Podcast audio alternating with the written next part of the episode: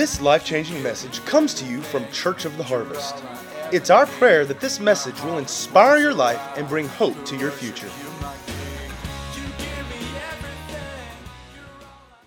Guys, I want to welcome you again this morning, Church of the Harvest. It is a privilege to have you with us this morning. Um, if, you're, uh, if you're a guest with us uh, here at Harvest, we're, a, we're just a family of Christ followers, and um, we, we recognize that the Lord has brought us together and that we're stronger together than we are individually. We can accomplish more for His purposes together than we can individually. And so we've chosen to, to link arms and to, and to fulfill His purposes in the earth together. And uh, as was just mentioned, we meet in community groups uh, throughout the week, um, and it's kind of our main thing, but we still love Sundays as our community groups come together to worship corporately. Uh, as I always say, we're just a small expression of the body of Christ. We, we love God, we love our Father, and we want to be just like Him. And so because of that, we choose to love people and to to serve the world as the hands and feet of Jesus. Guys, we're part of the Harvest family. Do we have our vision? I don't see it on the queued up slide. I was what is our vision? Our vision is to make, grow, and equip followers of Jesus to fulfill their God given purpose in life. And we do that through community, discipleship, and outreach. Guys, one of our biggest priorities here at Harvest is community. And we recognize that's very important because we were created to be loved by God. Did you know you were created to be loved by God? You were created for His pleasure. That's a good thing. And so, community is huge. We were created for relationship. So, this is obviously something that we need to talk about. What do godly relationships look like, and what is our responsibility in them? And this is actually um, part five of this, and this will be the conclusion as we uh, go a different direction um, in a couple weeks after Family Day and one more thing. But um, guys, I hope that all of you, in some form or another, have meaningful goals in your life. I hope that you have some financial goals. I hope that you have some family goals. I hope that you have some spiritual goals. I hope that you have some health goals in your life. I also pray that you have some relationship goals. I pray that you are seeking to honor God with your relationships. And so, with that said, y'all ready for a few Instagram photos? here I told you back a number of weeks ago, I searched online, looked up hashtag relationship goals. There was like 21 million posts. Did a few sappy ones. Now I'm just doing hilarious ones that, you know, whatever. Uh, first one. You know, I kind of hoped that that would be Shauna and I one day, but I recognize she would never let that happen. She'd be like, You're going too fast. Stop jumping over the speed bumps. There's a car coming. Be like, whatever. Um, oh, dude.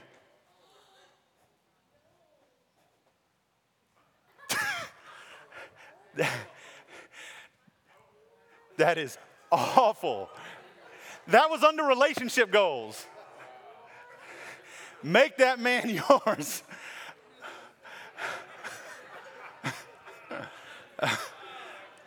Next, get it off the screen.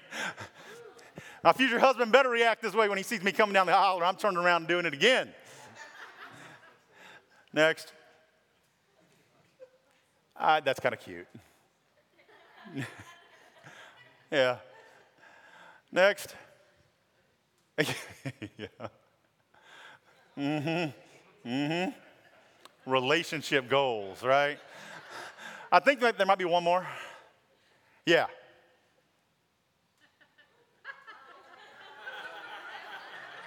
That's some relationship goals right there. Yeah? I don't have to order off the dollar menu anymore. All right, you can take that nonsense down. Guys, I hope I hope that you have goals in your relationships. And I hope that they're good and they're meaningful goals because as we talked about previously, we don't want the norm in the world today. We don't want the norm that we see when we look up relationship goals on Instagram because behind these carefully posed and carefully edited pictures, there's hurt and there's bitterness and there's disappointment and there's insecurity. They don't want us to see all that. But that's what's behind it all. And we we want something different. And have you note that to have something different, you've got to do something different. To have something different, you've got to set different goals. And so that's what we're talking about. So we, we look at memes and things like these on Instagram, and some of you, maybe some of you ladies are like, I, one day I want a relationship just like that. I want that. And then the day comes, you get married, and you're like, my relationship don't look like that. And you're all disappointed. How many of you know that sometimes things don't end up exactly the way you thought they would in a relationship? True? In fact, those of you that are married, how many of you would say that you married somebody that was very different than you? Kind of, maybe even opposite. Opposite. Isn't it interesting that, like, when we're dating, how opposites attract? I think that's a God thing, actually. But opposites attract. And, and, and it, you know, when we look at this, it's kind of funny because opposites tend to attract when you're dating, and then opposites tend to attack, like, when you're married all of a sudden what before you thought was all like cute and adorable is all of a sudden incredibly obnoxious and irritating. When you're dating, you're like, I love him so much. He's so laid back and nothing phases him and he goes with the flow. And then you get married and you're like, get off the couch and get a job, right? It's like, what? You're so different. How many of you, when it comes to money, you would say that you're the saver? you like to be very wise with your money and save and do all these things. I'm glad we got four. That's, awesome. How many of you, how many of you didn't realize that saving was an option with money? I knew I could save cake. I didn't know I could save money, right? It's like, what? Because we're opposite. Some of you are very punctual when it comes to being on time. Some of you are a little more flexible with it, right? Some of you are very organized. Everything has a place and is in order. Others of us are a little more creative. We like places and drawers and piles, right? I know where that is. It's in one of those piles in that guest storage room, right? It's funny how opposites tend to attract. And then we get married and we're wondering why we're struggling so much, right? because opposites attract. We hope, I hope, that you have some relationship goals. And have you know that as followers of Christ, we have to have different goals than the rest of the world does. We have to have different goals. If you've been part of this series, this five-part series, you know we talked. I talked about several different things, several different goals, and I, I broke them down each week. The first week we talked about having Jesus at the center. Whether you're married or not, having Jesus at the center of your life, the center of your relationship, the center of everything. And how many of you know that being Christ centered is very different than calling yourself a Christian? And call yourself a Christian doesn't mean Jesus is at the center. Um, we talked about how, how uh, we, we need to walk kingdom minded, recognizing that we are not of this world, and mission driven, recognizing that we've been given a mission by God. The reason we got married is because the Lord brought somebody along that we recognized we would be more effective in service for the Lord with. We talked about how we want to stand together against darkness, not allowing even a hint of impurity or immorality in our lives. And then the last thing I told you we were going to talk about was fighting for and keeping our covenant. And that's what I want to talk about for a few minutes today. How can we do this and what does this look like? So, if you got a Bible, we're going to be in Matthew chapter 19. Actually, I'm going to jump around quite a bit, but I'm going to start in Matthew chapter 19. And um, if you want to follow along on your mobile device, you can go to the YouVersion Bible app. And if you have location services turned on, you can hit uh, more and events, and it'll automatically bring up the notes um, here in the building. There's also a QR code on the chair in front of you. You can hit that, and it'll bring the code, the, the notes up as well. But Matthew chapter 19, verses 3 through 6, it says, some Pharisees came to Jesus testing him. Now, what were they doing? They were testing him and asking, Is it lawful for a man to divorce his wife for any reason at all? Just, just any reason, any reason at all. And he answered and he said, Have you not read that he who created them from the beginning made them male and female? And said, For this reason, a man shall leave his father and mother and be joined to his wife, and the two shall become one flesh. So they are no longer two, but they are what? one flesh. What therefore God has joined together, let no man separate. Now we see right at the beginning of this that they're testing him, right? It's this group of guys, some of the Pharisees and others, they come together, they're testing him. Can, so can we just leave our wives for any reason at all? Uh, I think there probably was a few of them in that group who probably were looking for a reason. They were getting a little bit older and they wanted to trade her in for a newer, younger model. So they bring this question to Jesus Is it okay for me to leave her for just, just any reason at all? And Jesus gives the answer. And he tells them uh, basically that it's God who brings us together. And how many of you know we talked about the last few weeks that God unites, but what God unites, the enemy hates, and the enemy will always be trying to divide. How many of you have seen that in your marriage? The enemy trying to divide you in your marriage. We all have. So, what does it mean to keep our covenant in our relationships? And we're going to talk about that, but for just a minute before I do, I want to talk about um, I want to talk about three different perceptions, three different types of marriages, three different um, uh, perceptions, approaches to marriage. I want to discuss for just a minute. And I think, especially these first two, you're going to see them when you think about our society and our culture and the people that you're around, uh, you're going to see a lot of this. But and I'm going to tell you these three real quick, and then I'm going to break them down. So the first, the first one I want to talk about for a minute is the casual marriage.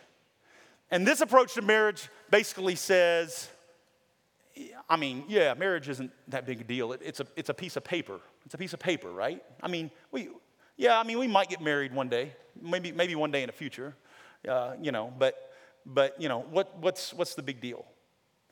The second one I want to talk about is contractual, the contractual marriage. And this is the one where marriage is a contract. It's like signing on the dotted line. As long as you do this, I'll do this. And then the third one, which is obviously where we're going with this, is the covenantal marriage. And this is the idea that marriage is a holy covenant established by God. And so let, us just break these down for a minute. Let's start back, back to the first one, back to the beginning, to uh, the casual marriage. Number one, casual marriage. What's a casual marriage? Again, this idea that marriage is not a big deal. Maybe we'll get married, maybe we won't. It's just a piece of paper. It doesn't really matter. Of you know that mindset has taken root today? It's in our society today. And so when we have this casual perception, this casual approach to marriage, it bleeds into other areas as well. Usually, when people have this casual approach to marriage, they also have a casual approach to sex, right? And when somebody has a casual approach to sex, they'll say things like, well, we're both consenting adults. What's the big deal? We're not hurting anybody else. It's nobody else's business. Last I checked, it was a good time. We might as well as often as we want to. Who's anybody else to tell me what to do? Casual approach. And then it evolves even further. Since marriage isn't that big a deal and sex isn't that big a deal, then if we love somebody, or at least like them a lot, and, and if it's convenient, then we might as well live together because it doesn't matter that much anyway. Guys, uh, in 2017, you're probably familiar, I, quote George Barna quite a bit. Barna Research Group did a study. And that study found, the, the report was that 57% of Americans said they are either currently or have previously lived with a boyfriend or girlfriend. And in our culture, this almost makes sense. You move in together, it's incredibly convenient. Might save some money. Uh, you know, we need to test things out anyway. Sounds logical. Now, my side note if you're here and you're living together with somebody, I'm not here to bring you condemnation or to embarrass you or, or, or bring shame upon you, but I do want to call it what it is. Is that all right? You have, if you're living with somebody outside of the boundaries of marriage, then you have on certain, on some level, you have made some level of commitment. If anything, just to share a house, an apartment, whatever it may be, share an address. But I want to talk that through for a second because it's dangerous when we begin believing that marriage is no big deal. Let's say that you're going to live together. What does that mean? If you're living together with a significant other, it basically means that you're going to do things that throughout history and biblically have been reserved for married couples. So, what does it look like? You've been together for a while, you choose to move in together. So, you share a house or an apartment, you share a bed. You're all excited and you come in and You put your little toothbrush in their little toothbrush holder right next to theirs, and your clothes in the little drawer next to theirs. And you, I don't know, share, share a sandwich for lunch every day, and you share the bills, whatever it may be. Everything goes good. You're doing what married couples do, just unmarried, right? But if things don't work out, what happens? That's my toothbrush. You take it back. Those are my clothes. That's my sandwich, right? I paid the bill for that. You owe me. I'm out. And you head out the door, right? It's over. And you go on, hopefully, to find somebody else. And if things go well with them, you move in with them as well. And then, weeks, months, maybe years down the line, you finally meet the one. Remember, we talked about the one? The one. All the love songs on the radio make sense when you're with them. The one. You finally realize they're the ones you want to settle down with and marry. Opposites attract. You get married, but suddenly things get very complicated. They don't do things like your last living boyfriend, living girlfriend did. They, I don't know, they, they squeeze the toothpaste from the middle of the tube. What's wrong with you? He leaves the toilet seat up. She puts the toilet paper on the, roll, the, on the holder the wrong way. Things get hard, right? Things get difficult. And that's when people say, I'm done. Calling it off. I want a divorce. One of the reasons that I think divorce is so common in our society today is because a lot of people have played house. They've played house and pretended to be married and practiced divorcing over and over and over again. And so, what happens? If marriage is just a piece of paper, marriage isn't a big deal, sex isn't a big deal, and we can live with as many people as we want to, and we can leave as many people as we want to, why wouldn't we repeat that over and over again? Why would we not end up divorced? It's a common consequence of a casual marriage. Second type of marriage, number two, is the contractual marriage. Now, when you get married in the US, you sign a marriage certificate, right? And that certificate is filed with the state, correct? And it's a type of, it's a type of contract. And I, I don't think that's a bad thing. The problem is, if you think that's what marriage is, we have a problem. Because what is a contract based on? Distrust. Is it not? A contract is based on mutual distrust. That's how you start your marriage then. You know, if you think about it, for instance, if you're going into a deal with somebody, you're, going, you're, you're establishing a deal with somebody, and I don't know, you're, maybe it's somebody you know, somebody I know. No, I don't trust him.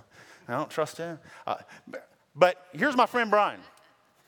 I know him and I trust him, and we want to make a deal. Well, I know him. He's, you know, we, we've hung out together a little bit. He's been, they, he and Tiffany and family have been part of the church for a while, and I trust him. So guess what? We're going to shake on it. We're going to give the little nod. We're going to give our word, and we're good to go. Why? Because we trust each other. Now, if I didn't know him, brother's going to be signing on the dotted line, right? Isn't that the way it works? We'd have him uh, go into a, a, a contract. Now, what do we know about a contract? A contract is generally temporary, it has an expiration date on it. And that it means it's effective until you pay up or until a certain amount of time expires. But it almost always exists to protect the rights of the person signing and, their respons- and limit their responsibility. You see how that could be damaging in marriage? For example, if you had a rental property and you're renting it out to people you don't know, well, you're not going to trust them, right? You, there's nothing to base that trust on. And so, what are you going to do? You're going to draw up a contract, correct? And that contract's going to say, uh, "I'll fix that, but I'm not fixing this," and and you know, you're going to pay or you're not going to stay. That's what the contract says, right? Haven't signed the contract. What does it do? It limits responsibility and it defines responsibility. So if we enter into marriage and we're treating it as a contract, and that means as long as you live up to the terms, I'm in. It's another reason we have a lot of divorce. As long as you meet the terms, I'm in. But if you don't live up to the agreed terms, if you call me a name I don't like, if you betray me in some way, if you don't make me happy, I've heard that so many times, they don't make me happy. What? Then you've broken the contract and I'm out. How of you know there's a lot of that today? A lot of that today. We go our separate ways. So the casual marriage is no big deal. The contractual marriage, as long as you're in, doing what you're supposed to do, then I'm in. And then the third type of marriage, like I said, this is obviously where I'm going, is a covenantal marriage. The covenantal marriage is not based on mutual distrust. It's not temporary. It's not motivated by selfish desires. Instead, it's a covenant based on mutual commitment. It's an unconditional commitment motivated by sacrificial love for one another. When you're in a covenantal marriage, it's never, it's not about me, it's about you. So, I want to talk about covenant for a minute.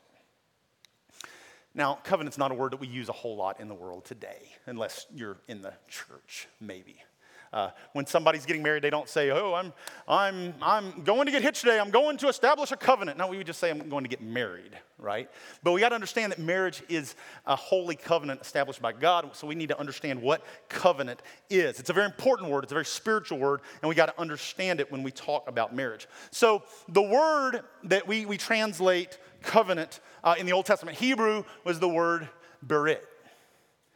And the definition of berit is a cutting. It means a cutting. We'll talk about that here in just a moment. But when you see a covenant established in the Bible, how many of you know that there was always a shedding of blood? Covenant was very important. So in the Old Testament, if two people were to enter into covenant, now I'm not talking about marriage right now, okay? If two people were to enter into covenant together, uh, there would be the shedding of blood.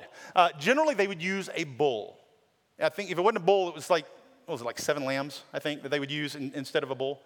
But so say, say you and I are going to enter into covenant together. And so what they would do is they would get this bull and they would kill it and they would cut it in half. No, that's gross. Bear with me. And they'd put a piece of the bull here and a piece of the bull here. And the two people entering this covenant would walk around those pieces of the bull seven times. And they would basically be communicating, may what happened to this bull happen to me if I don't keep my oath to you. It doesn't say, may what, may what happened to you, may what happened to this bull happen to you if you don't keep it. No, it's, it's, it's me. If I don't keep my oath, may what happened to this bull happen to me. Very serious thing. Very serious.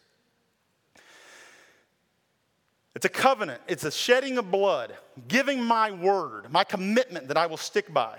Covenants were not meant to be temporary, they were very serious to God. Deuteronomy 7, verse 9 says, Now therefore, uh, no, I'm sorry, know therefore that the Lord your God is God, the faithful God, who keeps covenant and steadfast love with those who love him and keep his commandments to a thousand generations.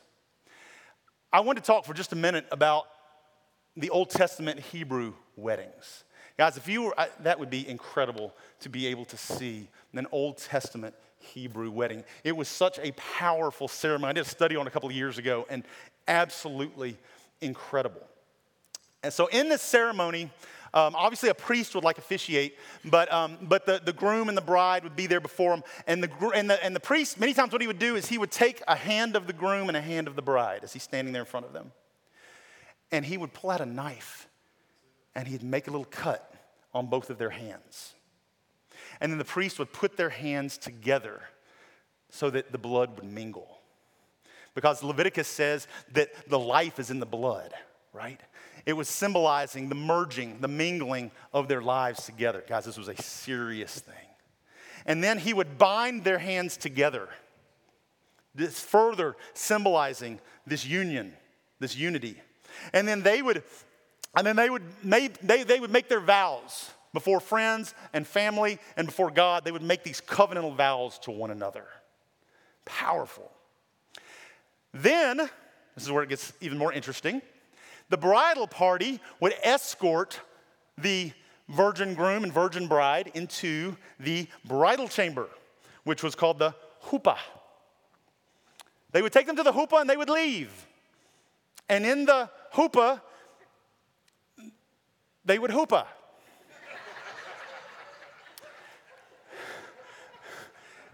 Everybody's gone. hoopah in the hoopah. Um, they would this this they would seal their marriage. They would consummate their marriage covenant, and there would be the shedding of blood. They would become one flesh. If any of you young people are struggling and going, "What's he talking about?" Ask your mom or dad, or Shauna, not me. Um, but all this represented what was happening in the spirit. And once they had sealed their covenant, well, they would literally come out of the room back to the wedding party. Awkward. Imagine how weird that would be. But guys, do you, my point is, do you see how powerful this is? It was a very, very serious thing. Marriage covenant matters. Marriage matters to God. Sex matters to God. It's a gift from a good God to his children.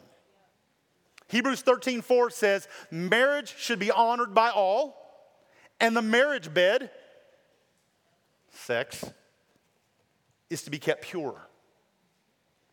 What does it say about marriage? It's to be honored by all. The marriage bed, sex, is to be kept pure. You know who all is referring to? All. Yeah, it's all. There's no better, no other translation. It's all. It means all of us. So that means our children, we teach our children to honor the covenant of marriage and the gift of sex. If you're a teenager with raging hormones, what does God tell you to do? You honor the covenant of marriage and the gift of sex. If you're 21 and single and got some needs, you honor the covenant of marriage and you keep the marriage bed pure. If you're 30 and you're waiting and dating and, I don't know, got an urge for mating, you honor the marriage covenant and you keep the marriage bed pure.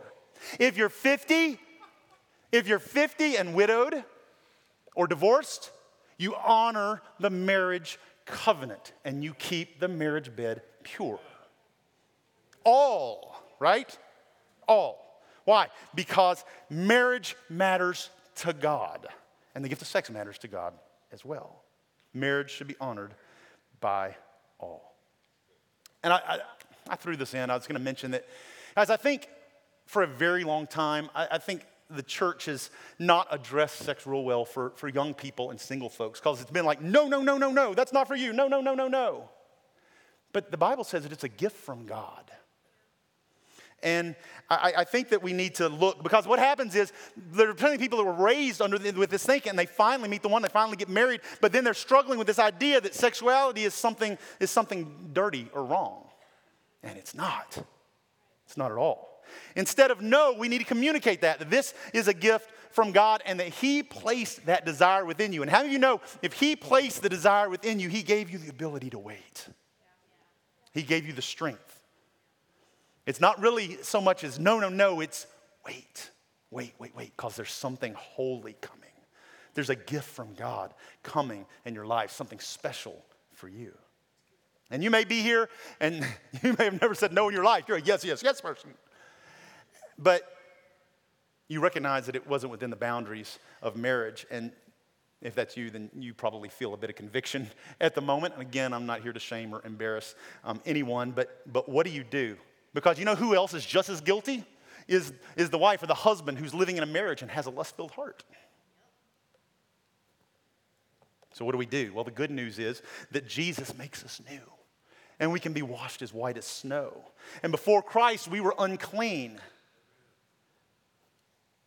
Guys, I believe that when we receive Christ and He washes us white as snow, makes us a new creation, we become brand new. And I believe that includes our sexuality. You may have done everything in the world uh, you know, uh, before you receive Christ. But when you come to Him and you repent, He can restore that area of your life. No matter what you've done in your past, with the grace of God, you can be forgiven, and you can decide from this moment onward that I will honor the covenant of marriage and the gift of sex as God gave it. So the Bible is clear. The marriage bed is to be kept pure. So if you're dating somebody, if you're not married today and you hope to be married one day, you make the decision. You decide, we're going to honor God and we're going to wait, right? And then one day, you will meet the one. you're two if you've been here the last several weeks as I talked about that. One day you'll stand before God and before your friends and your family, and you'll enter into a covenant, and you'll make vows, and you'll become one flesh spiritually. And then hopefully later on, after the bridal party's long gone, you'll become one physically as well, right? We wait and we honor God. You seal that covenant at that point physically, and it's a good and a holy and a right thing. Or you can just do your own thing and shack up with whoever you want. and maybe get married one day because it's just a piece of paper, right? And then what? Then you go on your honeymoon, and wouldn't it just be another day? You already been living together seven years. What is it? It's business as usual, right? It's like you've already been having sex for years. It's another round in the sack. Cool. choice, it, my point is this, guys. The choice is yours. The choice is always ours. In every area, God gives us the choice. The choice is yours. Who do you want to be? I want to be God honoring and have Jesus at the center. And I hope you do too. Like I said earlier, there's a big difference between calling yourself a Christian and having Jesus at the center. I want our relationships to be kingdom minded and mission driven. I want us to be unified together for a higher calling. I want us to stand together against the forces of darkness, not allowing any hint of impurity. Why? Because we're a people that honors God and keeps our covenants. It's not casual, it's not contractual, it's so much more than that. And there may be some of you here that would say, well, well, that's easy for you and Shauna. It sounds like you all have done everything perfectly, right? You don't know how bad my marriage is. And guys, to that I'll say, I recognize that many things in this life are easier said than done. I recognize that for some of you, your situation is incredibly complicated and it's tough. And I, I, I totally get that. But in that, I mean, you may be walking through some massive betrayals and, and mistrust and, and maybe even abuse. I don't know. I don't know what it is that you've walked through. It may be very complicated and things are crazy. But how many of you know that life is crazy for all of us? Amen? Any of you would say your life is pretty crazy? Guys, I mean, we raised three kids too. Certainly had its challenges along the way. And I promise you, our schedule is just as crazy as yours is. You know, I've had people say, well, that's, through this series, I, have had somebody say, well, that's, that's really cool that, that you and Shauna take, you know, a little time one day a week to, to you set aside to spend the day together, but I just don't have the time for that. When we were talking about the beginning of the year, we were talking about goals, we were talking about health goals, and that, people would be like, well, that's, that's really cool that you, you take a couple of days a week to go get some exercise and work out, but I don't have the time for that. Guys, we always have the time for what we make the time for. All of us. I promise you, our schedule is not any less busy than yours is. It's all, it all boils down to a choice in our lives. It's all choices. I promise you, we experience spiritual attacks in our lives just like anybody else, and maybe more so sometimes. Life's not easy. Nobody ever said it was. But if you're married, listen, if you're married, you've got to come to the understanding that your marriage is as good as the two of you choose for it to be. Your marriage is as good as you together choose for it to be. Uh, look, I promise you, Shauna would agree with me, sometimes we don't necessarily feel like being loving. Sometimes we don't necessarily feel like being forgiving. Sometimes we don't feel like necessarily working on it. Sometimes we may not feel like expressing love and being Christ centered in a moment. That's when I throw the keys over the house, right? But how do you know it's never about how we feel? We love to talk about how we feel all the time. But it's never, the Christian life is never about how we feel. How many other important areas of your life can you just ignore and not do because you don't feel like it? You know what? I am I do not feel like feeding the kids today. I'm not feeding the kid. I'm not feeding the baby. I just don't feel like it. I don't feel like going to work. As a matter of fact, I don't, I'm not going for the next three months because I don't feel like it. I don't feel like paying my taxes. Yeah. We do these things because they're right. And we choose how good a marriage we're going to have. It's not about how we feel. We choose to put Jesus at the center. Now, look, I understand your spouse may not be into this at all. They may not be a believer. They may be the opposite. It starts with you. You choose to make Jesus the center of everything that you do. We choose to be kingdom minded. We choose to be mission driven in our life. We choose to stand against darkness. We choose to keep our covenants. And that's it. Before I close, I want to say one more thing. Kind of added this last minute. I kind of got to thinking. How many of you know, guys, that our relationship with the Lord is described as a marriage? Is it not? If you've said yes, bowed your heart, bowed your knee to Jesus, and the Bible says that you are the bride of Christ, right? And I think that many, if not most believers today, have a, have a skewed misunderstanding of the character and nature of our God. And I think it goes back to the root that we have already talked about. I think that many of us think that when we go to God, it's a casual relationship. Doesn't really matter. Doesn't really matter what I do. He's going to forgive me anyway. You may have never said it, but you may have thought it.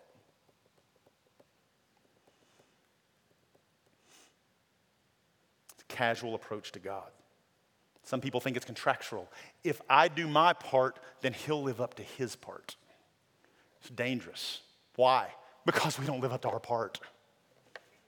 How many of you have failed at that? And so what happens then? Then we feel unworthy to come to Him because we've been viewing it as a contract. We've been viewing it as a works based relationship. That's not what it is.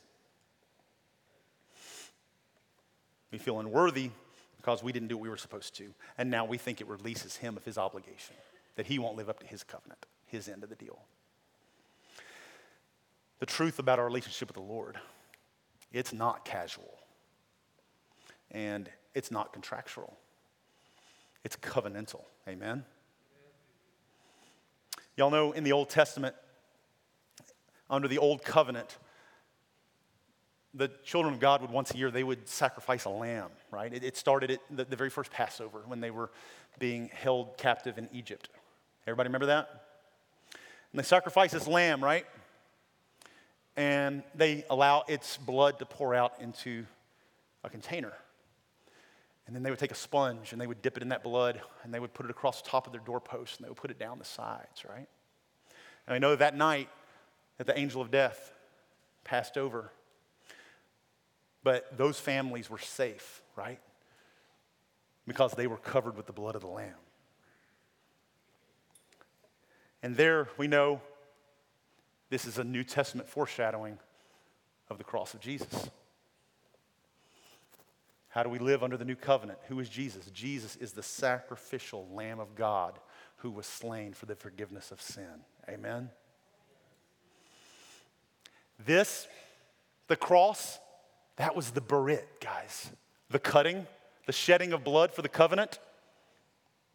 That was it when Jesus went to the cross. That was our berit. The covenant was established, the blood flowed. The covenant was established. Because of his gift, because of the resurrection, whoever calls on the name of the Lord, surrendering their lives to him, those are our vows, by the way. When we say yes to Jesus, we repent of our sin and we choose to follow him, we're making vows to him. We will be forgiven and made new and become a new creation in covenant with our groom, Jesus Christ. It's the new covenant. And here's the great news even in those moments where we fail and we're not faithful, He's always faithful. The Bible says that our God remains faithful. As a matter of fact, 2 Timothy 2.13 says, if we are faithless, how many of you have ever been faithless before? You failed. You didn't hold up your end of the covenant, your end of the bargain.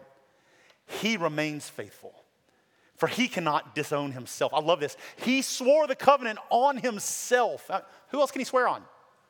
I swear to God. God wouldn't say that, right? He swore on himself. He can't go back on it. He remains faithful even when we're not. That's reason to shout right there. it's not casual, it's not contractual, it's not, it, um, it is, it's covenantal, sorry.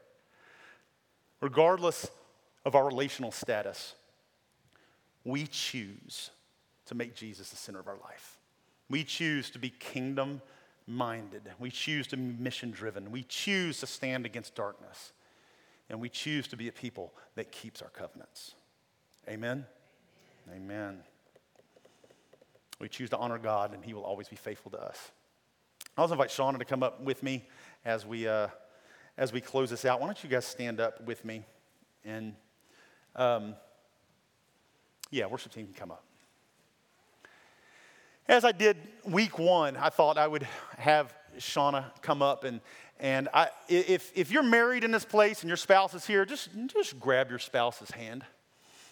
And yeah, you guys in the front row don't have to do that. It's all good. Devin and Titus brought their buddies from MC, Mississippi College. We're glad to have you guys here this morning. But yeah, just grab the hand of your spouse. And I want you to think about what covenant means. And those of you who are not married, guys, you're in covenant too.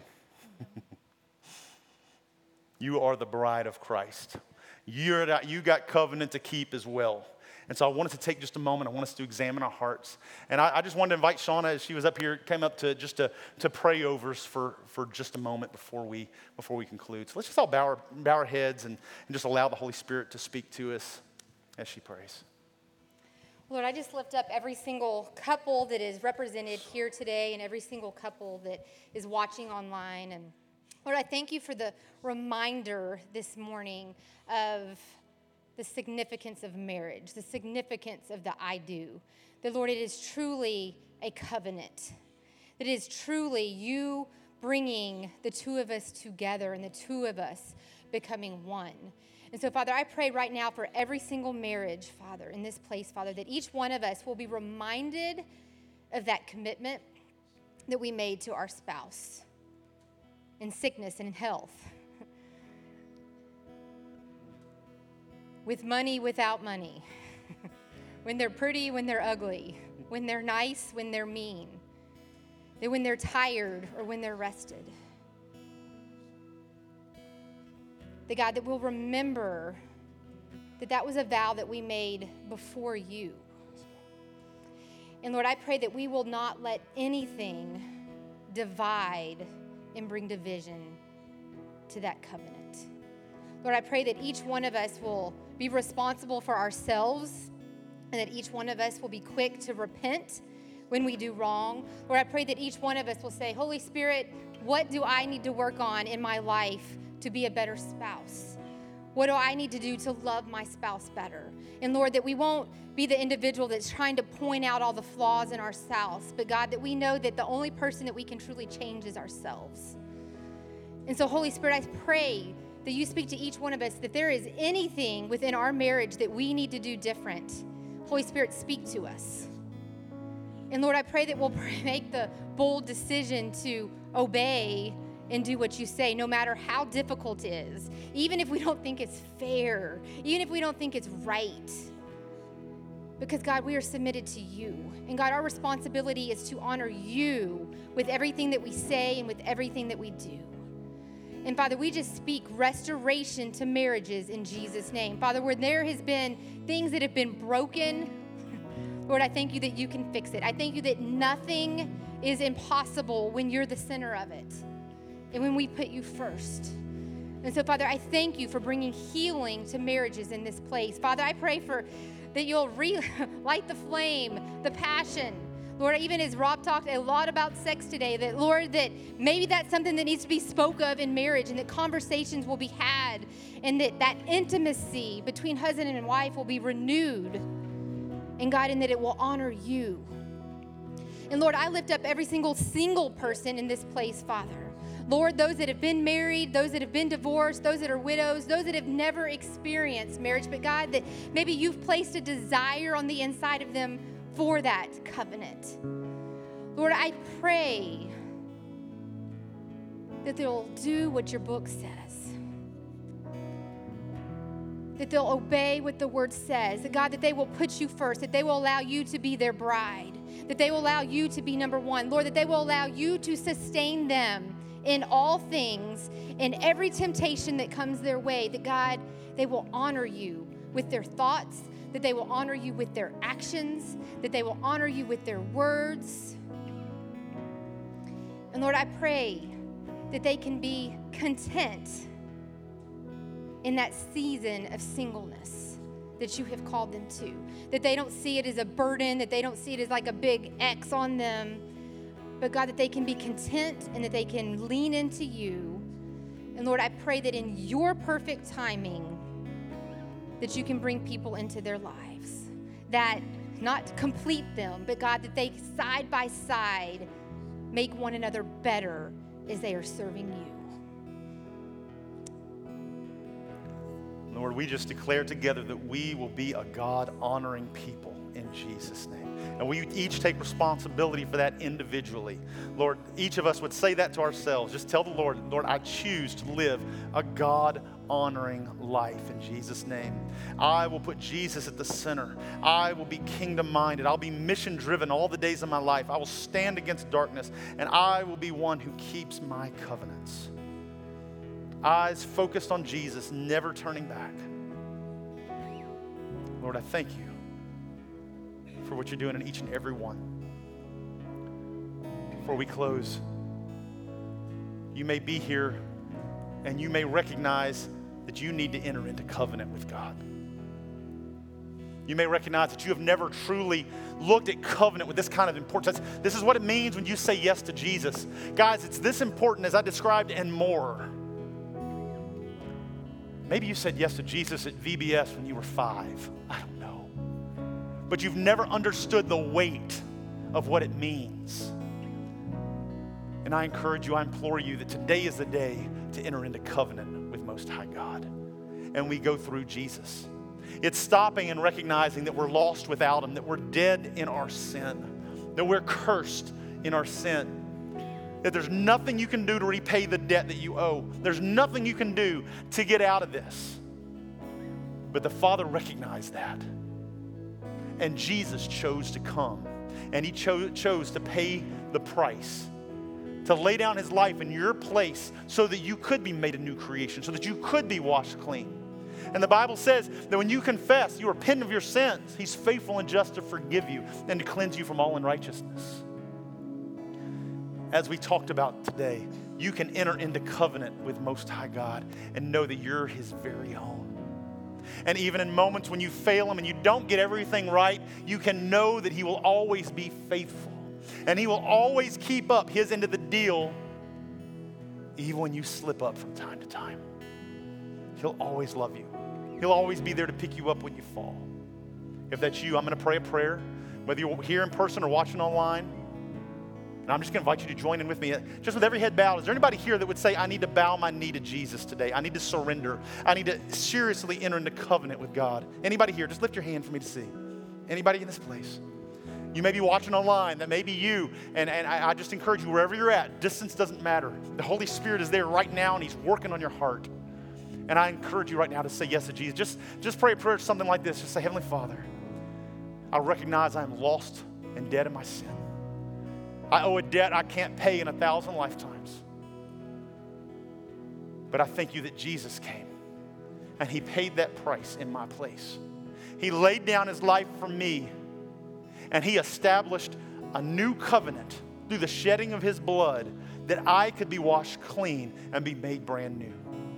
So today I turn from my sin, I repent, and I choose to follow Jesus. I bow my knee and I bow my life to his lordship. No longer doing what I want, but doing what he wants, doing what he created me to do. And I choose to follow you all the days of my life. And just ask the Holy Spirit to fill you. Just say, Holy Spirit, fill me and empower me to be everything you called me to be. I'll follow you to the end in Jesus' name.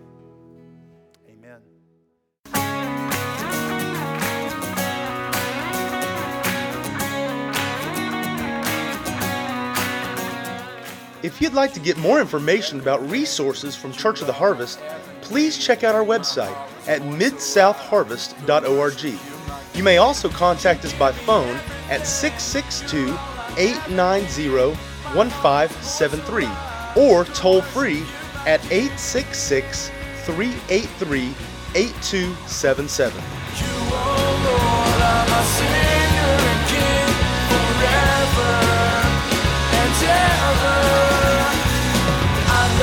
down.